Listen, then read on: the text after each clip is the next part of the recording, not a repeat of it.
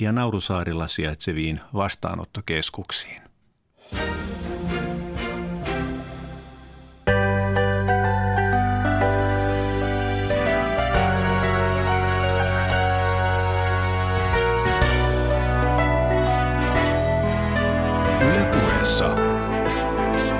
Keskiviikkoisin kello yksi. Tuija Pehkonen.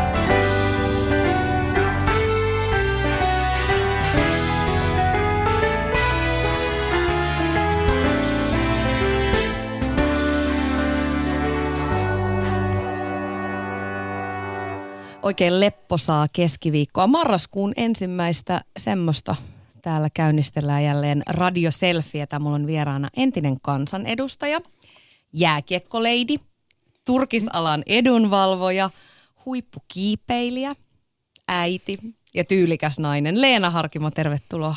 Kiitos paljon. Kiva saada sut vieraaksi tänne. Kiva tulla sun vieraaksi. Mikä on Leena ilahduttanut sua viime aikoina kaikista eniten? Tai edes pikkusen. Siis kyllähän mä äh, eilen illalla olin ilahtunut, että oli niin rapsakka kiva keli. Ei tullut räpäskää, ei, ei ollut, ei ollut tota, kelin suhteen moittimista. Koiran kanssa käytiin lenkillä ja sai vetää happea keuhkoihin. Et oli oikein sellainen kiva fiilis. Hei, nyt oli poikkeuksellinen kommentti, koska musta tuntuu, että viimeiset kolme viikkoa on somesta saanut lukea keleistä jotain ihan muuta. Että ne ei ole ihan ollut nyt suomalaisten mieleen. Ei, mutta tämmöinen kuulas kiva, aurinko on paistanut ja näin, niin tota, tässä nyt ainakin yhden päivän. Niin Joo, oli ei nuolasta fiilis. vielä. Ei, ei, ei nuolasta. Mikä on ollut kaikista raskainta tai mikä on ottanut päähän? Jaa, en mä tiedä. Mä, mä, ei mua niin kauheasti päähän ota. Välillä vähän semmoista kiire, kiire ja hosaaminen niin ottaa, ottaa niin kuin, ja se on itse aiheutettu. Ehkä se ottaa juuri päähän, että sitä aina huomaa itse aiheuttavansa itselleen vähän semmoista kiireen tynkää, niin se joskus jurppii. Ootko se semmoinen hyvä aika-organisaattori, kun tämähän maailma on mennyt vähän siihen, että keneltä tahansa kysyt, että mitä kuuluu, niin vastaus on aina, että kiirettä, kiirettä. Ja sitten se on jonkinlainen niin kuin, ihmisyyden mittari, että mitä enemmän kiirettä, sitä tärkeämpi oot. No joo, toi on kyllä ihan totta ja, ja tota, että helposti. Mä, mulla pysyy aikataulut hyvin, jos, jos mulla on se aika, tai että mä niinku tiedostan sen ja mulla on almanakassa laitettu kaikki tapaamiset. Silloin mä pysyn aika hyvin aikataulussa, mutta jos mulle annetaan vähänkään luppuaikaa, että mulla jää johonkin takaraivoon semmoinen fiilis, että okei, nyt mulla on aikaa, niin kyllä mä tuhraan sen ajan sitten oikeasti vähän niin kuin epäolennaisiin asioihin ja sitten onkin taas kiire. Leena, palataan vähän ajassa taaksepäin. Sä oot syntynyt Porissa vuonna 63. Kyllä. Tekisi mieli kysyä, että mikä sun unelma-ammatti oli lapsuudessa, mutta sitä ei ilmeisesti ollut. Ei ollut, ei. Ei. Mä itse asiassa ihan tarkalleen ottaen, ottaen kävin syntymässä Raumalla. Okei, teit Joo. piipahuksen siellä. Me tehtiin piipahdus. Mulla on kaksoissiskoja tota, tosiaan, niin silloin siihen aikaan ilmeisesti oli sy- parempi synnytyslääkäri Raumalla, niin, niin äiti sitten kaksosraskauden ra- raskaudesta johtuen, niin sitten kävi Raumalla synnyttämässä, mutta sieltä tultiin kyllä sitten tuntien tämä Pori Rauma tämmöisen tietyn Joo, kilpailun, niin tultiin kirevilkkaa takaisin Poriin. Niin, että sä oot kuitenkin niin porilaisia sinä kuitenkin Olen joo, oot, kyllä, kyllä. näin? Siellä on ihan sitten ihan kasvanut ja näin. Mutta tosiaan niin toiveammatti, mulla ei oikeastaan koskaan ollut. Ja mä vähän niin kuin, mua joskus lapsena, mä muistan, mua harmitti, että, että kaikilla muilla oli toiveammatti, että mikä heistä tulee. Oli se sitten sairaanhoitaja tai, tai opettaja tai mitä tahansa tytöillä lähinnä. Ja mä aina mietin, että no pitäisikö mullakin nyt olla joku, että no mikä se voisi olla. Ja ei sitä koskaan sitten oikein, mä en sitä keksinyt. Mun vanhemmat oli yrittäjiä ja näin, että ehkä sekin sitten semmoinen yrittäjyys ja muu sitten tuli sieltä. No ajattelet sä, että sä oot nyt tällä hetkellä sun toiveammatissa tai että sä oot päässyt noita tommosia ö, haaveita toteuttamaan, mitä silloin pikkuleenalla oli? Öö, mä oon ehkä aina, mitä sitten ikinä olenkaan tehnyt, niin jotenkin tuntenut, että, että se on se sen hetken semmoinen haaveammatti ja muuta. Ja sitten jossain vaiheessa saattaa tulla se tunne, että okei, nyt tämä on nähty. Nyt mä haluan astua niin kuin seuraavaan, seuraavaan vaiheeseen.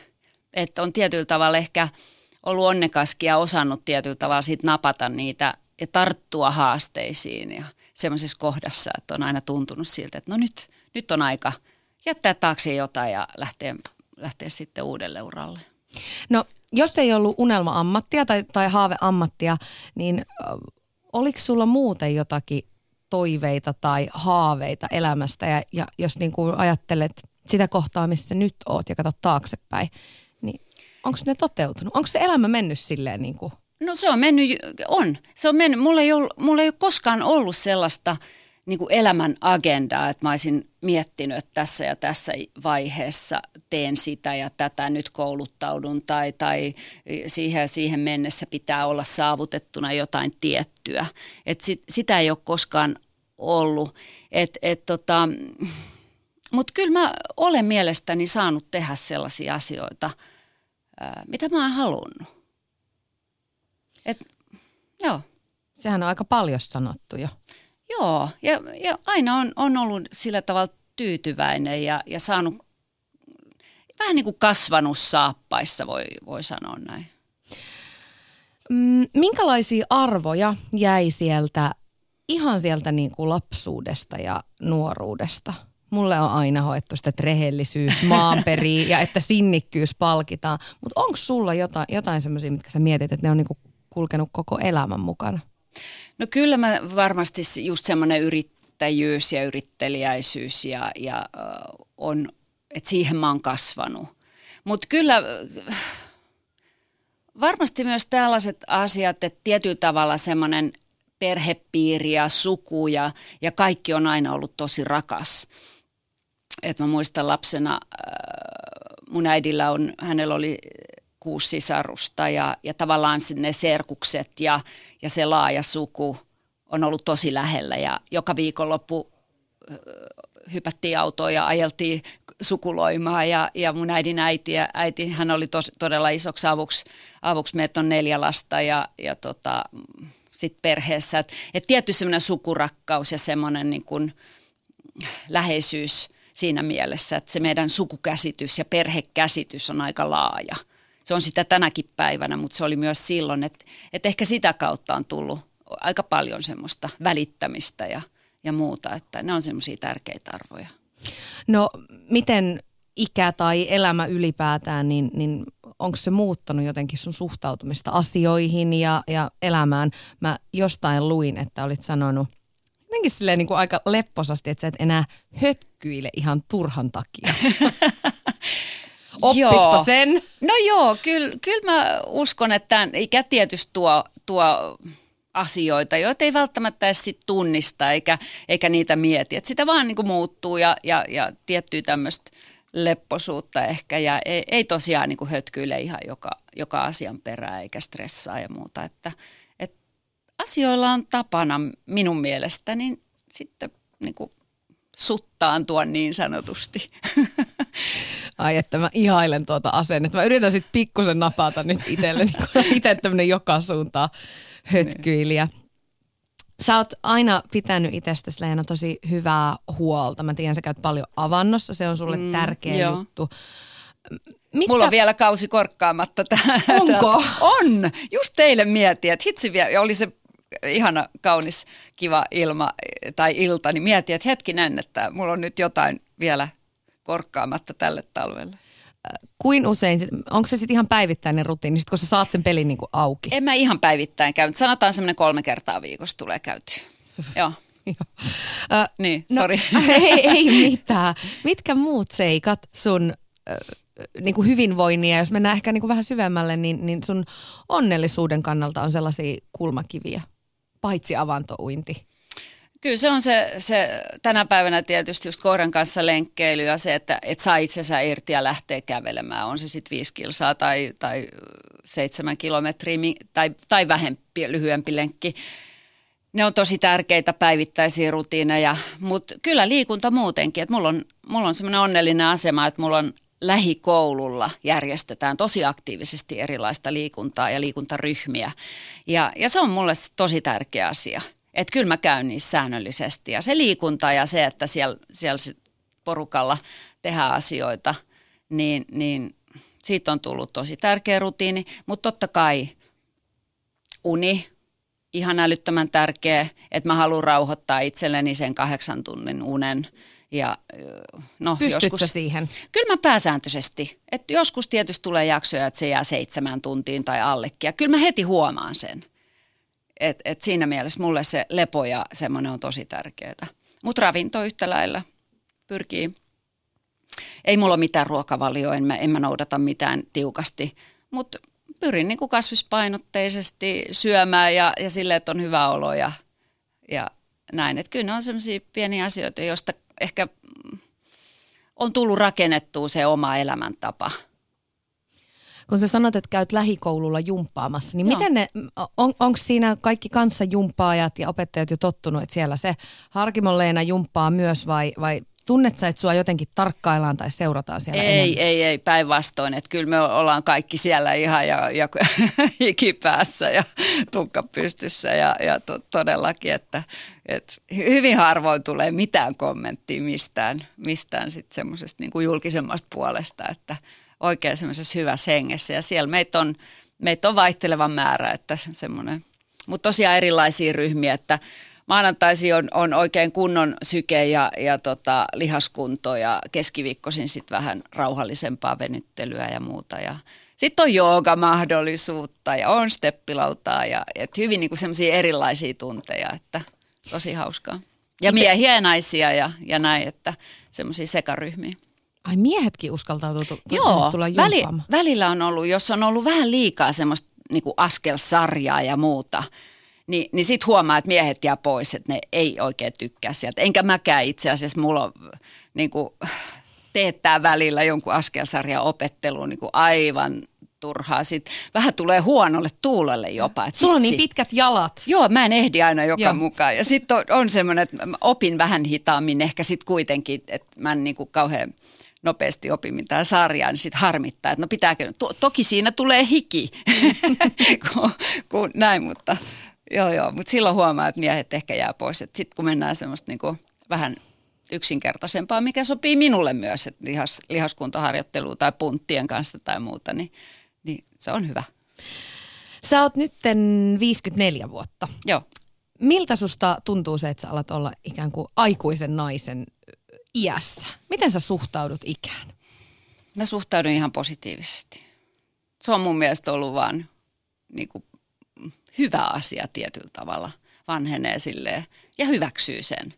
Toki vähän kremppaa sieltä täältä huomaa, että, että ei, nyt, ei nyt ihan, ihan niin kuin, mm, taivu ihan joka juttu. Niin kuin mutta, parikymppisenä. niin, ja, ja tota, jos on jotain juhlan tynkää ja muuta, niin ehkä toipuminen menee vähän pidempään ja näin, mutta, mutta ei, musta se on ihan, ihan mukava ja kiva asia, että en ota siitä stressiä. Mikä siinä on sun mielestä parasta? Kyllä se varmaan on se eh, tavallaan semmoinen elämänkokemus ja muu ja äh, kertyy ja, ja, ja niin kuin hyväksyy itsensä sellaisena kuin on. Se on ehkä ollut sellainen, että, että tosiaan, että, että jokainen, jokainen ryppy on ansaittu. Mä ajattelin joskus nuorempana, ihan hävettää sanoa tätä ääneen, mutta mä ajattelin, että 23, että se on ihmisen paras ikä olla. Että siinä on elämä vielä edessä ja ikään kuin on jo tietotaitoa karttunut. Olin väärässä. Olin, Ihan totta. Joo, olin, olin hyvin, hyvin väärässä.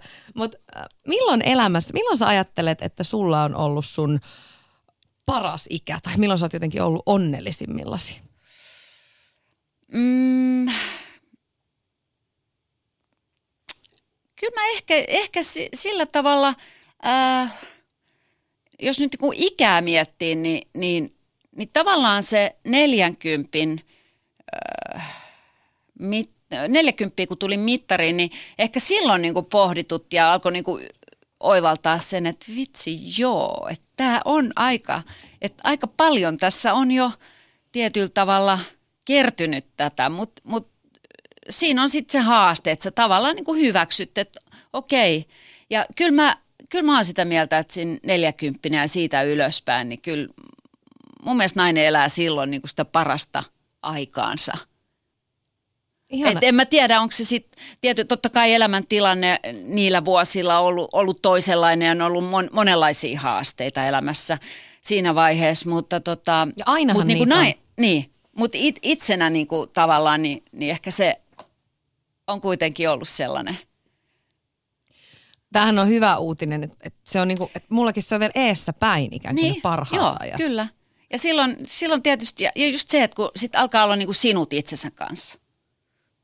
Ja hyväksyy, hyväksyy sen peilikuvansa ja hyväksyy sen äh, vartalonsa ja kroppansa ja, ja pyrkii pitämään siitä hu- huolta, mutta ettei ota siitä semmoista stressiä, että tässä pitäisi nyt näyttää kaksikymppiseltä. Niin ja ne on aika isoja asioita äh, sen kannalta, että voi mm. itsensä kanssa hyvin. Kyllä, joo. Minkälainen mummelisusta tulee Apua. si- sitten, kun mennään eteenpäin, niin, niin miltä sä näytät ja, ja millainen sä haluat olla? Et me kävelykepin kaa tuolla Stokkalla äkäisenä. En mene, en päinvastoin. Ei, kyllä mä nyt haluan tietysti ehkä olla semmoinen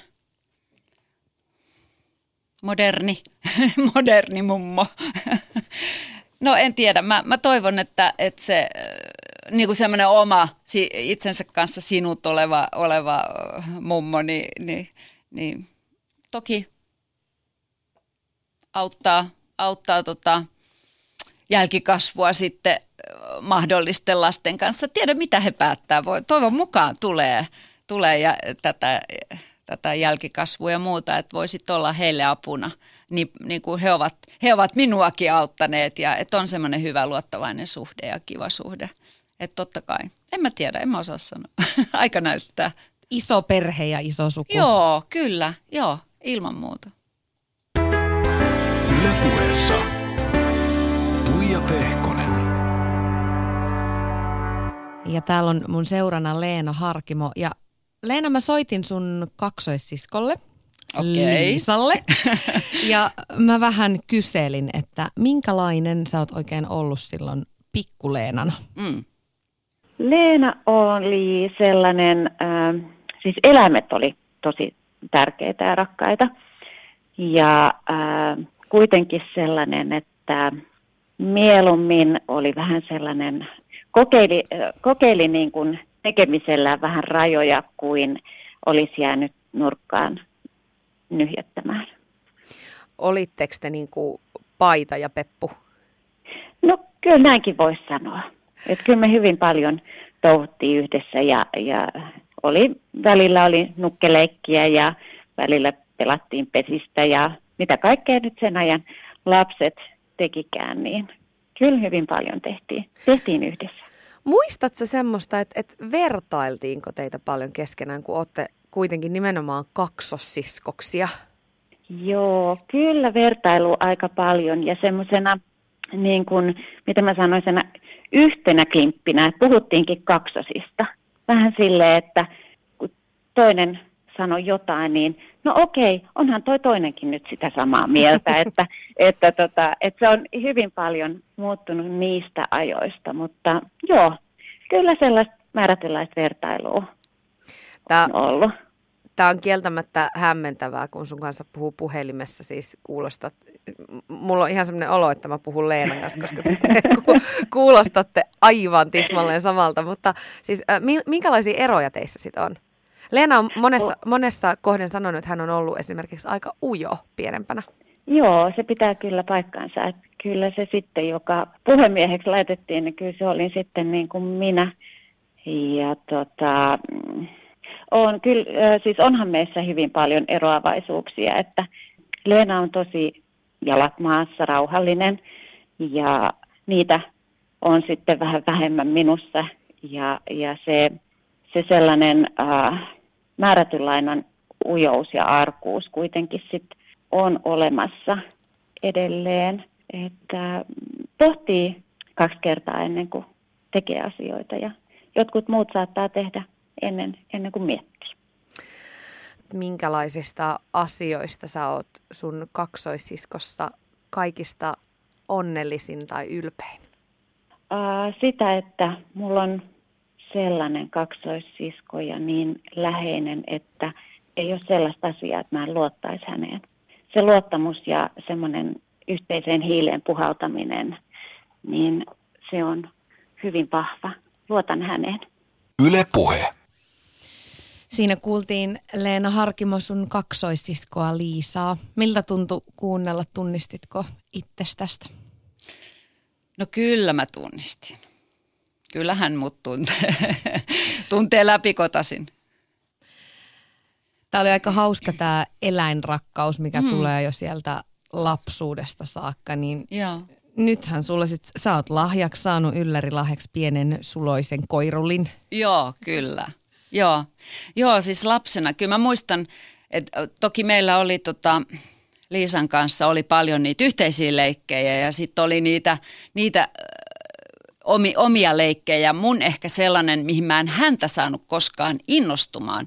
Mä muistan, muistan kun mä leikin, mulla oli niin kuin maatila – ja, ja paljon näitä muovieläimiä ja muovilehmiä ja possuja ja mitä kaikkea. Et, et se oli niinku se mun semmoinen yksin, yksinäinen leikki, mitä, mitä mä, ja hän ei ikinä innostunut siihen. Mä olin aivan, että no hän ei ollut landepaukku. Hän ei ollut landepaukku, pysy pois jo, että älä tuu sotkee mun maatilaa tänne. Ja, ja tota, et se oli mulla varsinkin kesäaikaa, missä tietysti kesämökillä Säkylän Pyhäjärven rannalla, niin jossakin männyn, männyn juurakossa, niin, niin sitten löytyi se mun, mun maatilani sieltä. Että kyllä mä tuntitolkulla saatoin tuhertaa sitten omia juttuja siellä. Ää, siinä Liisa jotenkin puhuu tosi kauniisti, että teillä on tosi vahva luottamus ö, keskenänne ja, ja näin, että se kosketti sua aika paljon. Niin onko se jotenkin niin, että, että onko se niinku poikkeuksellisen vahva se side, kun te olette kaksosia? Onko siinä jotain sellaista sisarten välistä erityisyyttä? No on se, että tosiaan, että meitä on neljä sisarusta ja kyllä me ollaan kaikki hyvin läheisiä, mutta kyllähän me ehdottomasti ollaan Liisan kanssa niin kuin ne, ne läheisimmät ja, ja, ja vaihdetaan päivittäin kutakuinkin päivittäin puheluita tai jonkinlaista viestiä ja, ja on se luottamus, että kyllä, kyllä voi niin kuin luottaa, luottaa kaikessa ja, ja että mitä sitten tehdäänkin, niin, niin se on se luottopakki ja se, että olemme toisillemme sellaisia. Et tietysti vaikea sanoa, että, että kun ei ole kokemusta muusta mm-hmm. eikä näin, niin, niin, niin se, se on se tilanne, mutta se on, se on, se on ihanaa. Se on, että voi niin kuin siinäkin mielessä tietyllä tavalla on, on niin kuin onnekas, että on sellainen tilanne. Sä oot Leena käynyt vuosien varrella aikamoisia koukeroita läpi ja jos miettii semmoisia sun elämän käännekohtia. Siellä on mm. ollut monia hyppyjä tuntemattomaan ja, ja sellaisia käänteitä, jotka on ohjannut sua ikään kuin uusille urille. Jos, jos lähdetään vähän niin kuin aikajärjestyksessä, niin sen jälkeen, kun sä olit kirjoittanut ylioppilaaksi, niin Joo. sähän päätit kokeilla CPS Helsingissä. Minkälainen oli se muutto sulle silloin pienestä kaupungista niin kuin isolle kirkolle niin sanotusti? No se oli, sitä mä oon jälkikäteen miettinyt, miettinyt että kun tosiaan tapana on, että mä mietin asiat kaksi kertaa ja toimin sitten. Että et siinä, siinä kohdassa mä oon niin jälkikäteen ajatellen, niin, niin aika määrätietoinen, niin ollut jopa niin kuin hämmästyttävän määrätietoisesti päättänyt, että mä muutan nyt Helsinkiin. Mä tulin, olin tosiaan, kirjoitin ylioppilaaksi ja sitten muutama viikko siinä meni, meni sitten äh, Porissa ja sitten kesä, silloin kesän aikana jo muutin sitten tosiaan niin Helsinkiin ja, ja yksin ja äh, lähdin sit, sitten kiertämään oikeastaan, kontaktoin eri tahoja. Siihen aikaan oli näitä muotilehtiä kuin, kuin Jaana ja Muotipuskauneus ja näin. Ja mä olin päättänyt, että mä pidän, pidän välivuoden opiskeluista ja katsotaan, että jos, jos tämä mallinura jollakin tavalla lähtisi, lähtisi lentoon. Ja kyllähän se siitä sitten lähti. Että mä huomasin, että mä olin ihan hyvin työllistynyt jo silloin kesän aikana ja syksyi. Tuli Vatevan messuja ja Friitalan näytöksiä ja, ja katalogikuvauksia ja niin edelleen.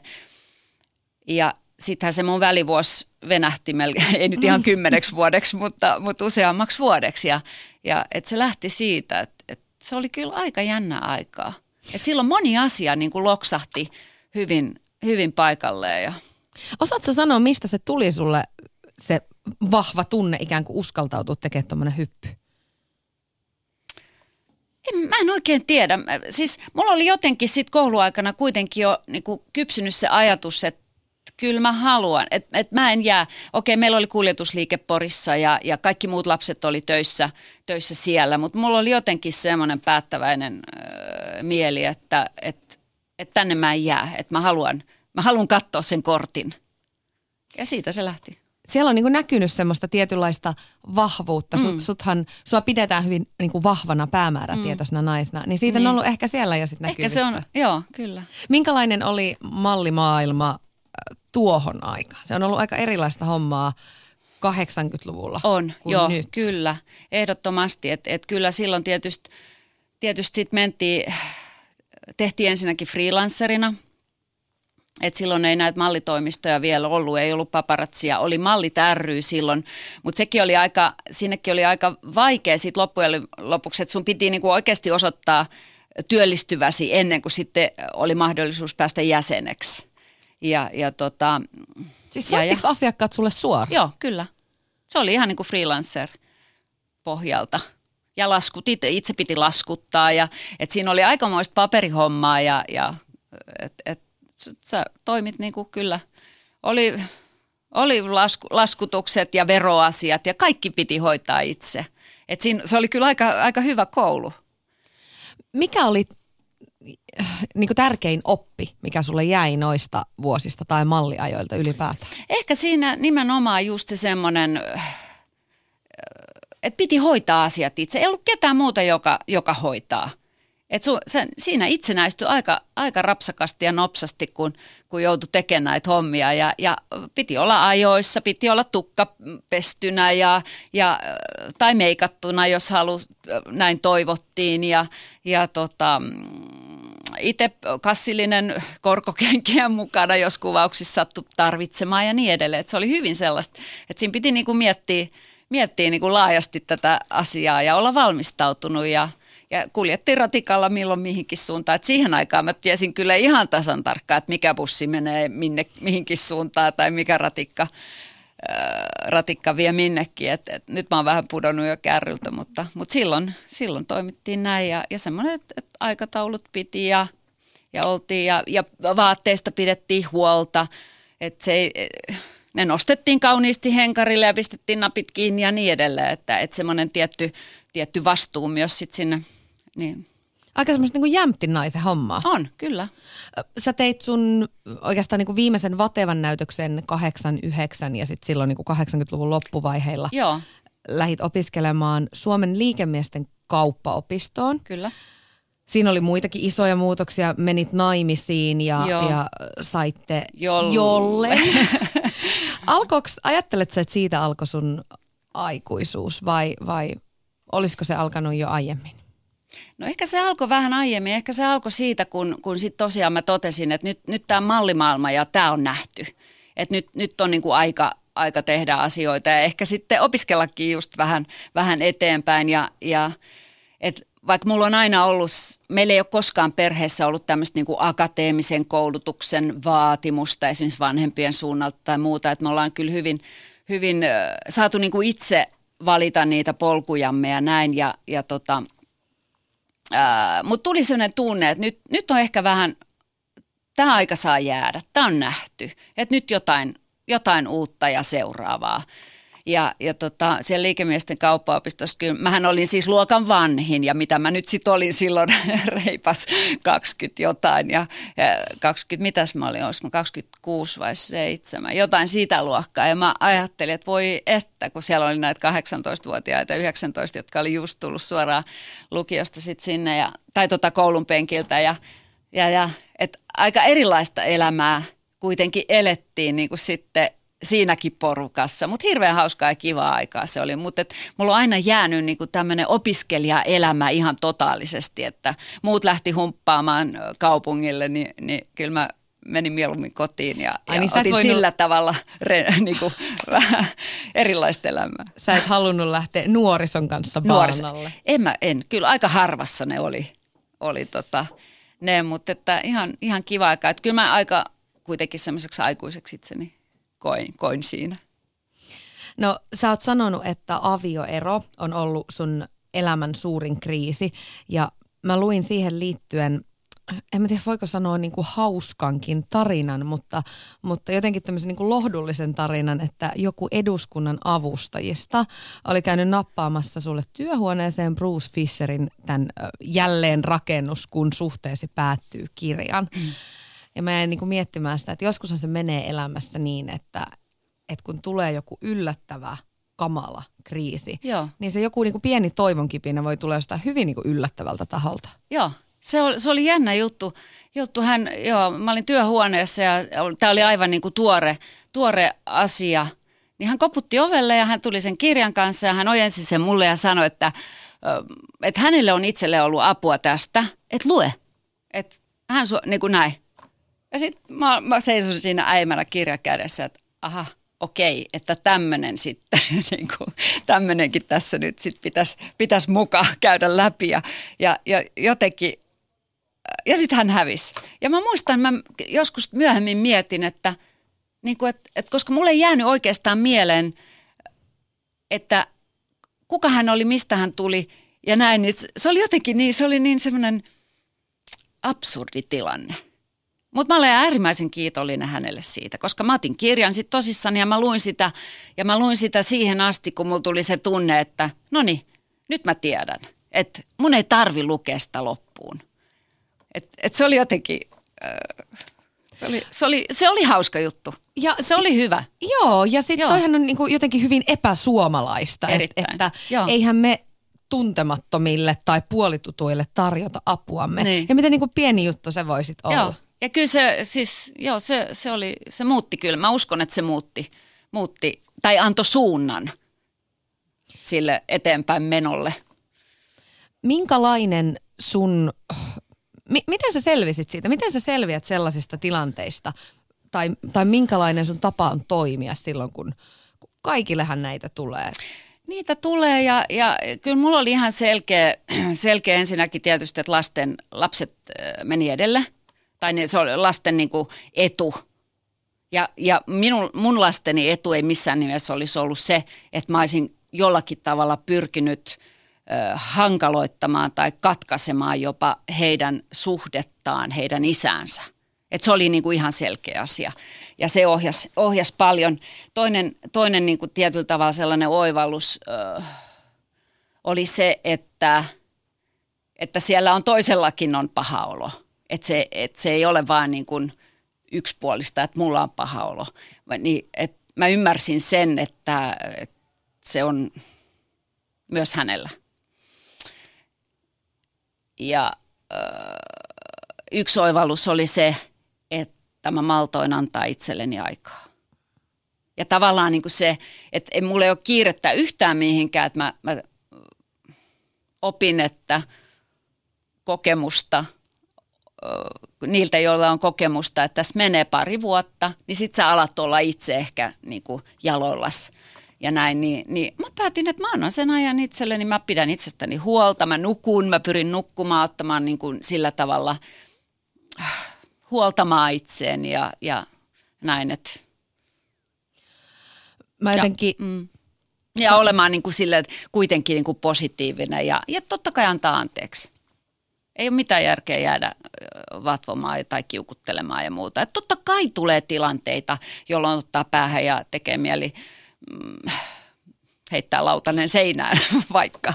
Niin, niin tota, et semmoista niinku kiukuttelua, mutta mut kuitenkin, että siellä niinku taustalla on sitten se, että okei, annetaan anteeksi, äh, lasten etu, kaikki tämä. Se kuulostaa helpolta ja ei se helppoa, mutta mut se antaa itselle semmoisen niin kuin, tietyllä tavalla semmoisen rauhan. mä ihailen sitä, että, että selvästi sä pystyit oikeasti ajattelemaan niin, että, että lasten etu menee Joo. kaiken ohi. Hirveästi on avioeroja, hirveästi on avioerolapsia. Mä oon itsekin sellainen Joo. ja on nähnyt sen, että, että äh, ei se ole mitenkään itsestään sel- selvyys, että siinä tilanteessa se lapsen etu menisi aina Mm, mm, joo. jotenkin edelle. Pystytkö sä Leena yhtään ni- niin kuin ymmärtämään tai selittämään tai sanomaan, että mikä se on, mitä tapahtuu ihmisille siinä tilanteessa, kun erotaan ja unohdetaan se, että et, et si- siitä lapsesta tuleekin välikappale, koska sitä näkee ja tapahtuu kaiken aikaa. Sitä Ihan tapahtuu. Hirveästi. Joo, se on totta ja se, se on todella surullista. Öö, mun, on, mun on hirveän vaikea ymmärtää sitä, koska, koska tota, ehkä se, se on sitä tiettyä itsekyyttä ja semmoista niin kuin tietyllä tavalla kostonhalua ja muuta, että, että siitä lapsesta tulee se välikappale. Ja en, mä en osaa sanoa. Musta se, se on vain hirveän surullista, että ihminen, ihmiset toimii sillä tavalla. Ja, ja tota, jotenkin mä ajattelin, että, mä en, niin kun, että mulla olisi täysin mahdoton tilanne, että mun aikuinen lapseni tulisi mulle niin kuin kertomaan sit myöhemmin, että, että, tota, että miten, että mä olisin, mä olisin rikkonut hänen ja, ja toisen vanhemman välit tai muuta. Että, että musta se olisi ihan kauhea. Lapset on valtavan lojaaleja toki vanhemmille ja näin, mutta että mä jotenkin, mun mielestä sellainen tilanne on ihan mahdoton. Että silloin, silloin ehdottomasti niin kuin se – on se ykkösasia, että, että ne lapset voi hyvin. Sitten voidaan riidellä ri, muuten ja näin, jos, jos sillä tavalla, mutta niitä lapsia ei pitäisi kyllä siihen sotkea. Ja nähdä se kokonaisuus niin kuin. Hatunnoston paikka siinä. Kiitos. Ähm, sä oot sanonut sun elämän korkeakouluksi tai yliopistoksi aikaa jokereissa. Tässä Joo. pikkusen nyt hypitään ajan kanssa, mutta 94, 99. Mm. Olit siellä toimitusjohtajana. Itse asiassa 91 lähtien. 91? Joo. Okei, okay, no niin. Ja se aika, niin se on kuulemma opettanut tai pakottanut sua pois sun ujoudesta. Mm. Kärsitkö sä sun ujoudesta ennen sitä? Tai, tai koit sä, että siitä oli haittaa sulle? Mm, no kyllä mä ehkä jonkun verran, että kyllä se aika läsnä monessa, mone, monessa tilanteessa on ollut, että tietyllä tavalla se oli ehkä mun niin kuin valinta sitten, että mä, mä enemmänkin olin se taustavaikuttaja, ja, tai siis tausta, taustahahmoin välttämättä vaikuttaja, mutta siellä niin kuin mieluummin, mieluummin niin kuin vähän katselen sivusta ja kommentoin sivusta ja näin, kun että itse, itse olisi sitten ollut ikään kuin eturivissä ja, ja siellä keulassa. Niin, niin se oli mulle tietyllä tavalla kauhean luontaisaa ja semmoista tapa toimia. Mutta sitten jossain vaiheessa tuli semmoinen fiilis, kun, kun tosiaan sitä jokeriaikaa aikaa miettii, että ja varsinkin sitten kun arena, arena valmistui ja oltiin niin kuin huomattavasti isommissa ympyröissä ja, ja se kiinnosti, että jääkiekkojoukkueen toimitusjohtajana on nainen ja, mm. ja alkoi tulla niin kuin yhteydenottoja, että hei, tu kertomaan sun tarinaa, tu kertoo sun, sun, sun teidän jutusta tästä jokereista ja, ja, ja niin edelleen. Sitten mä ajattelin, että, kieltäydyin toki silleen, että no juu, ei, et, ei, ei nyt ole kauhean niin kuin mua. Kiirettä riittää. Kiirettä riittää, ei tässä nyt kerkeä. Ja tota, ja sitten mä ajattelin, että no mikä ettei, että miksi ei, että miksi sen lähtisi, että eihän se sen kummallisempaa ole. Ja sitten mä niinku pienin, mä tein sen päätöksen, että nyt tämä riittää, että nyt, nyt mä niinku otan vastaan näitä ja mä, mä astun, niin kuin nykyään sanotaan, epämukavuusalueelle ja, ja, ja näin. Niin, ja se oli ihan, ihan hy- se tuntui sitten, niitä ensimmäisiä kertoja, kun kävi jollekin naisporukalle, isommalle joukolle puhumassa ja kertomassa, niin, niin kun se oli ohi, niin se oli niinku ihan voittajafiilis, että vau, että nyt mä oon tehnyt jotain, mitä mä en ole juurikaan aikaisemmin tehnyt. Ja se tunne niin kuin siitä, että siitä se lähti niin kuin pieni askeli.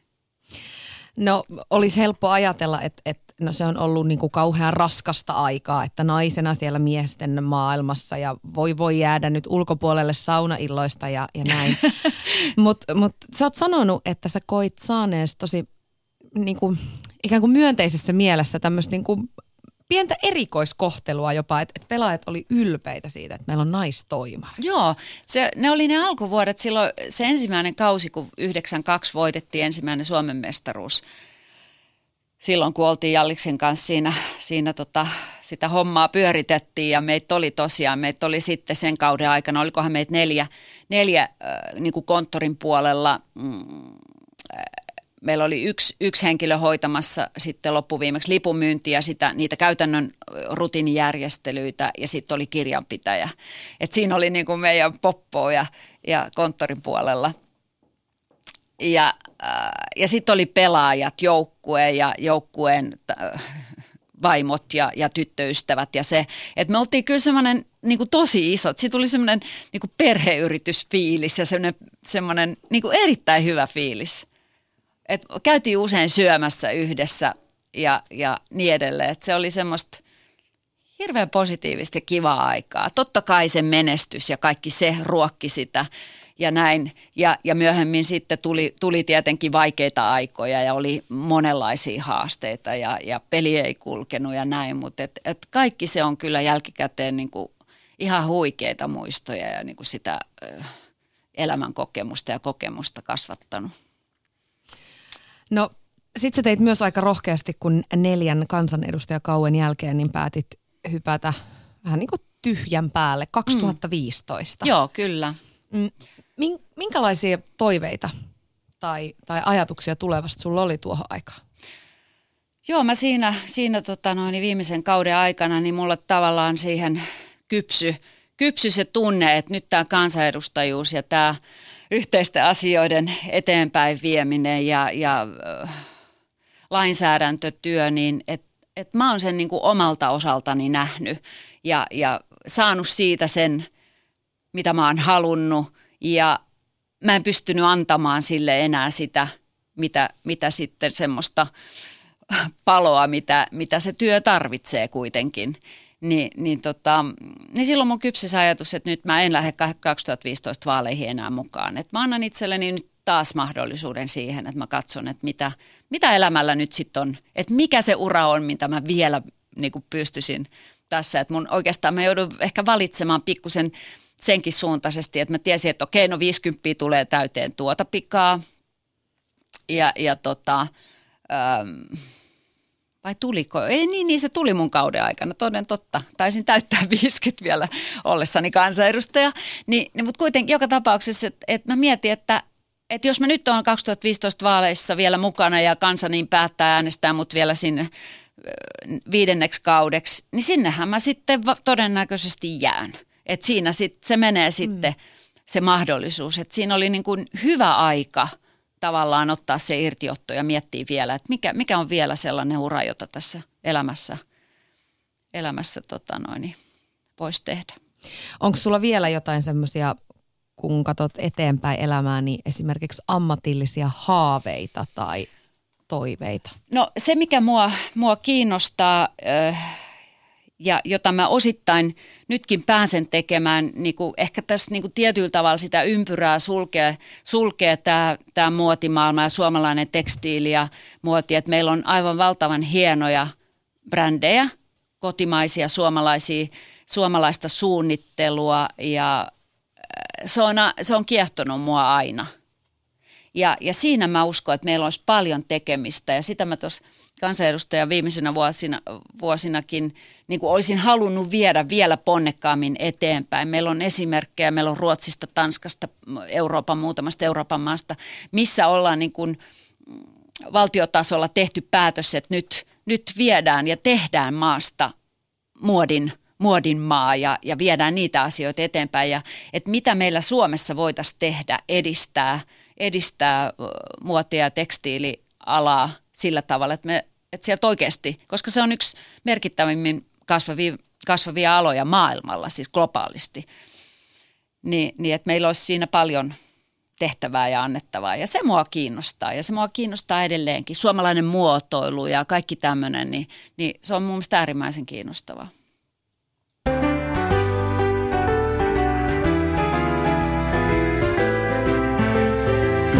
Puheessa Tuija Pehkonen. Ja Leena Harkimo on täällä mulla vieraana.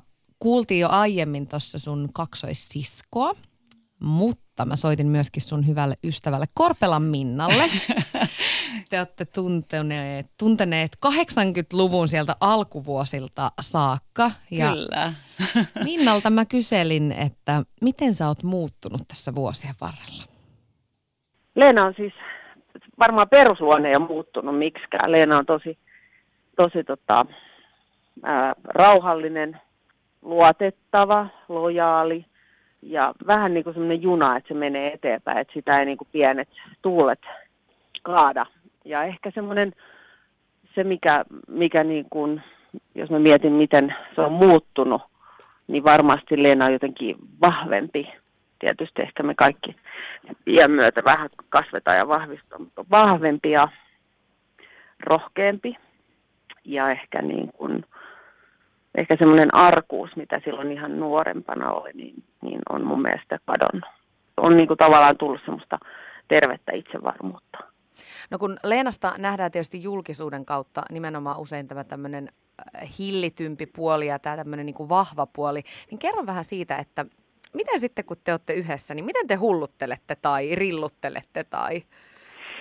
No ehkä just niin kuin sä sanotaan näin, että Leenahan ei ole halua olla koskaan mikään keskipiste, mutta on tahtomattaan usein keskipisteenä, koska ihmiset, me aina nauretaankin, että jos me lähdetään johonkin ulos, niin se on kuin kärpäs paperi, että se vetää puoleensa kyllä ihmisiä, että välillä jopa niin kuin, ja se jaksaa kaikkien kanssa puhua, se jaksaa kaikkia kuunnella, varsinkin silloin niin kuin poliitikkoaikana, niin, niin, niin tota, ehkä se oli jopa vähän rasittavaa mennä niin kuin ravintoloihin sen kanssa, kun miehet oli ja, ja naisetkin, mutta siis, että et ihmiset oli sen, sen niin kuin kimpussa, aina jollain oli jotain sanottavaa, se jakso kaikkien kanssa kyllä niin kuin höpöttellä ja, ja kuunnella ja, ja vastailla.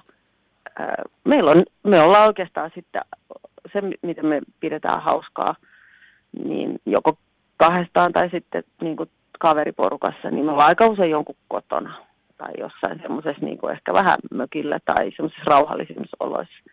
Leena on tosi hauskaa, seuraa kyllä ja, ja osaa olla ihan, ihan tota, niin kuin sillä tavalla juhlia ja, ja pitää hauskaa, mutta e- ehkä ei nyt ole siis vapaa-aikanakaan ja ihan kahden keskenkään mikään ihan kreisein. Että ei ehkä lähde niin kuin ihan järkyttävimpään hullutuksiin mukaan. Mutta tulee kyllä niin kuin venessä, ehkä tulee perässä sitten katsomaan, katsomaan ettei kellekään satu mitään. No. jos jotain sellaista ollaan tehty, mutta ollaan me oltu aika rohkeita silloin. Me oltiin Pariisissa, asuttiin yhdessä se kevät, niin, niin jälkeenpäin monta kertaa ollaan mietitty, että meillä oli kyllä joku suojelusenkeli mukana, koska kyllä mekin aikamoisia pähkähulluja niin kuin paikkoihin mentiin ihan tuulta päin, että ei ihan hirveästi mietitty, että onko tämä järkevää tai vaarallista. Et ehkä sitten jälkeenpäin ollaan mietitty, että itse sentään, että onneksi ei mitään sattunut. No mutta kato, se on siellä ollut se rohkeus, mikä on puskenut mm. läpi. Niin. Yle Puhe. Siinä kuultiin siis Minna, Leena sun hyvä ystävä. Hän siinä vähän sensuroi näitä tarinoita, että ihan kaikkea kertonut kuitenkaan. Mutta minkä takia et halua olla keskipisteenä, huomion keskipisteenä?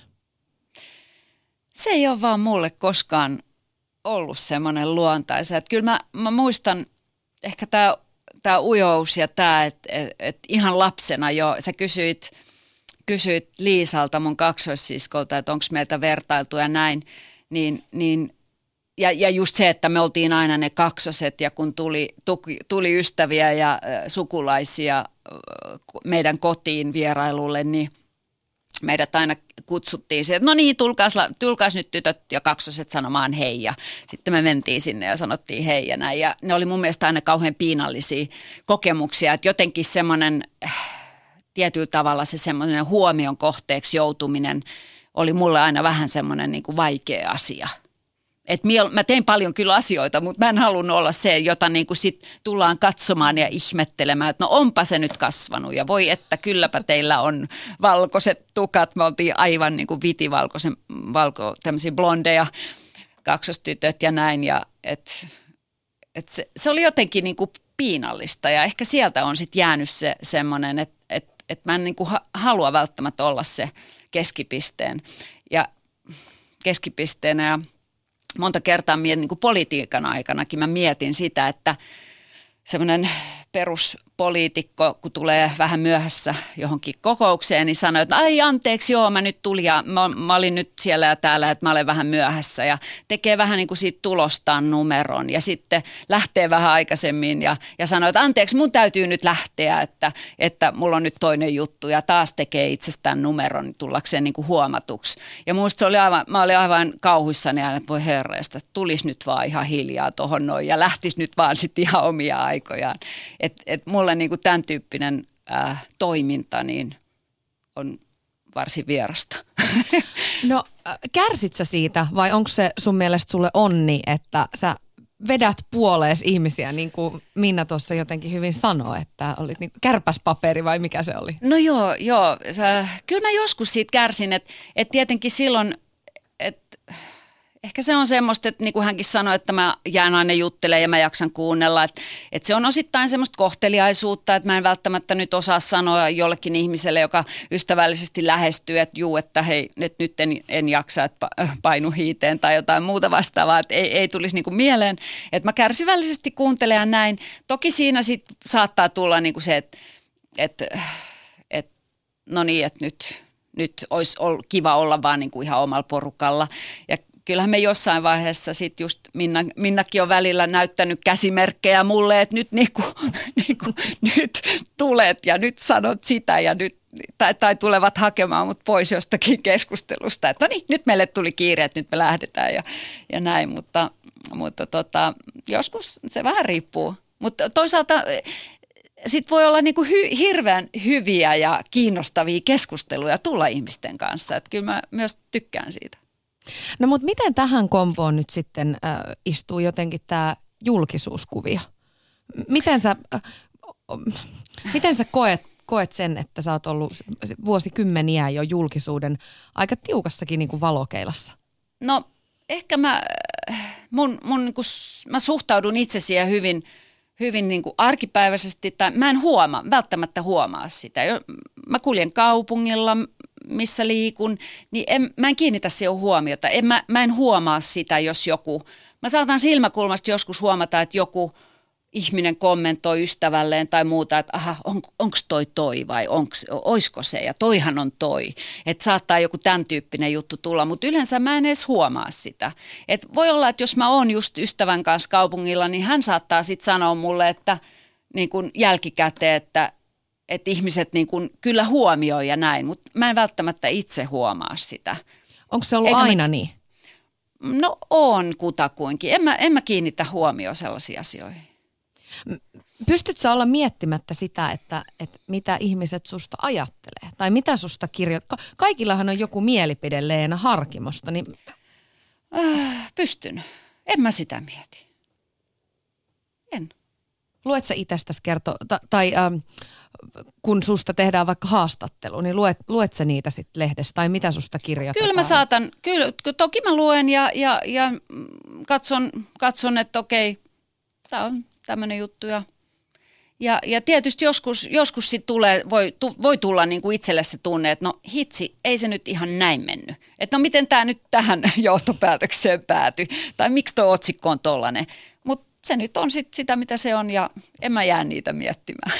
Klikkiotsikoiden aikakaudella. Joo, niin juuri näin välillä. Veikkaan, että näitä tulee aika Joo, useallekin. Ö, minkälainen esikuva sä koet olevasta tai minkälainen sä haluaisit olla? No tota, jaa. No, mä tiedän nyt kenelle, kenelle mä esikuva sitten voisin olla, mutta ehkä, ehkä semmoinen – Mm. No, omille lähipiirille ja lapsille niin mä haluan olla esikuva. Mä haluan välittää niin kuin välittämistä. On se sitten välittämistä ihmisestä, ihmisistä tai, tai ympäristöstä tai, tai, tai esineistä. Et, et, tavallaan, että esineilläkin on, on niin kuin merkitystä ja, ja niitä ei pidä kohdella miten sattuu ja näin. Että et on niin kuin semmoinen välittämisen fiilis ja, ja semmoista niin kuin, ja se mitä mä, niin, mutta en mä, en mä osaa sanoa. En, Tuo on vaikea kysymys. Mä jäin miettimään sitä, että, että mistä se tulee se jotenkin se, se mielikuva siitä, että sä oot hyvin semmoinen niin topakkanainen. Mm. Mä muistan, mäkin pidin sua e, en nyt pelottavana, mutta, mutta vähän jännittävänä ennen, ennen kuin me törmättiin sitten tuolla huippujengissä perussa. Niin, niin onko se, onko se siitä, että kun on menestynyt päämäärätietoinen nainen, niin sitten sit heti tulee se fiilis, että tämän täytyy olla kylmä ja ehkä kova ihminen? Se voi olla. Se voi olla ja tietysti ehkä mun niin kuin habitus ja muu on, on just, että on tietyllä tavalla ollut leimallista, että mä en ole välttämättä se kaikkein – niin kuin helpoimmin lähestyttävä hahmo. Ni, niin, niin silloin ihmiset, ja kun on rauhallinen ja on vähän selle, se tarkkailija, tarkkailijatyyppi, niin, niin ehkä siitä sit tulee se mielikuva, että toi on varmaan vähän töykeä ja niin ja niin edelleen, mitä mä en kyllä missään nimessä ole, että et, Et niin. et, mm, et, et, siinä on varmasti semmoinen tietty ristiriita. Se muuten, mitä, mitä Minna sua sanoi, miten hän kuvaili jotenkin, että sä oot junaa, joka vaan, joo, menee, menee vaan. jotenkin eteenpäin kaikesta ympärillä tapahtuvasta huolimatta. Mä oon kuullut tämän susta sanottavan aiemmin, nimenomaan tuolla huippujengin kuvauksessa, Vermaksen Mikko, Joo. joka oli siis meidän äh, tämmöisenä niin johtajana siellä, Ylipäällikkö. ylipäällikkö kyllä, niin, niin hän totesi susta aivan samaan malliin, että et Leena on kuin semmoinen juna, joka puskee, puksuttaa eteenpäin. Mm. Joo, e- se, en tiedä. Ehkä siinä on sitten se tietty, tietty niinku semmoinen tekemisen ja, ja semmoinen, ehkä, ehkä se on, että et tietty, tietty ohjeistus ja, ja näin mennään ja näin tehdään. No okei, no siihen pyritään ja näin sitten mennään ja näin tehdään. Et siinä on semmoista orientoitumista sitten, varsinkin siinä tietysti jotenkin tuntuu, että se oli tärkeää. Puksuttaa, Puksuttaa eteenpäin. vaan eteenpäin. Yksi ihan nopea kysymys loppuun. Sä oot monella akselilla mitattuna menestynyt nainen, niin mitä se sulle tarkoittaa? Minkälaisilla mittareilla itse mittaat omaa menestystä? Voi että, varmaan mä ihan mittaan sitä, että mulla on ihan järjettömän hienoja äh, muistoja ja kokemuksia ihan niin kuin jääkiekon vuosilta, näiltä mallivuosilta siellä Pariisissa ja Suomessa ja Saksassa ja, ja, ja tota, puhumattakaan eduskunta-ajasta, kaikista niistä asioista, missä on saanut olla mukana, mitä on saanut olla julistamassa ja, ja juhlistamassa. Et eh, ehkä mä mittaan sitä sillä tavalla. Kiitos kovasti Leena Harkimo. Ihanaa, että olit täällä. Kiitos Tuija, ihanaa olla. Yle Puheessa